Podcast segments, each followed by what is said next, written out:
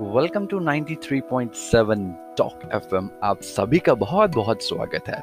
आशा करते हैं आप सभी एंजॉय कर रहे होंगे या बड़े मौज में होंगे।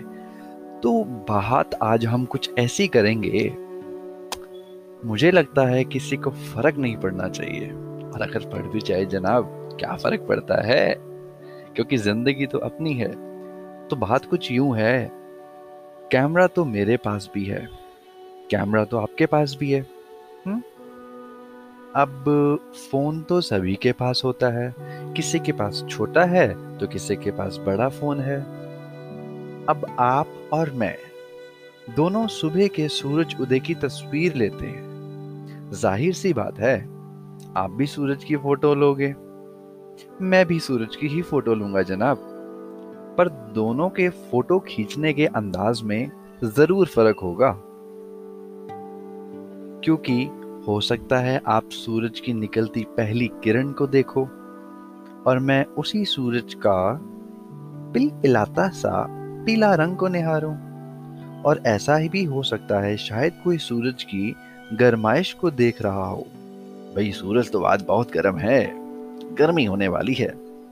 गर्मी तो होगी, क्योंकि ताकत जो देता है। अरे, विटामिन डी! मैं उसी की बात कर रहा हूँ। इसी तरह सूरज की जैसे हमारी भी ज़िंदगी है। क्योंकि कैमरे की तरह हमारी भी तो आँखें हैं। अब आँखें सबके पास है, मेरे पास भी है, तुम्हारे पास भी है।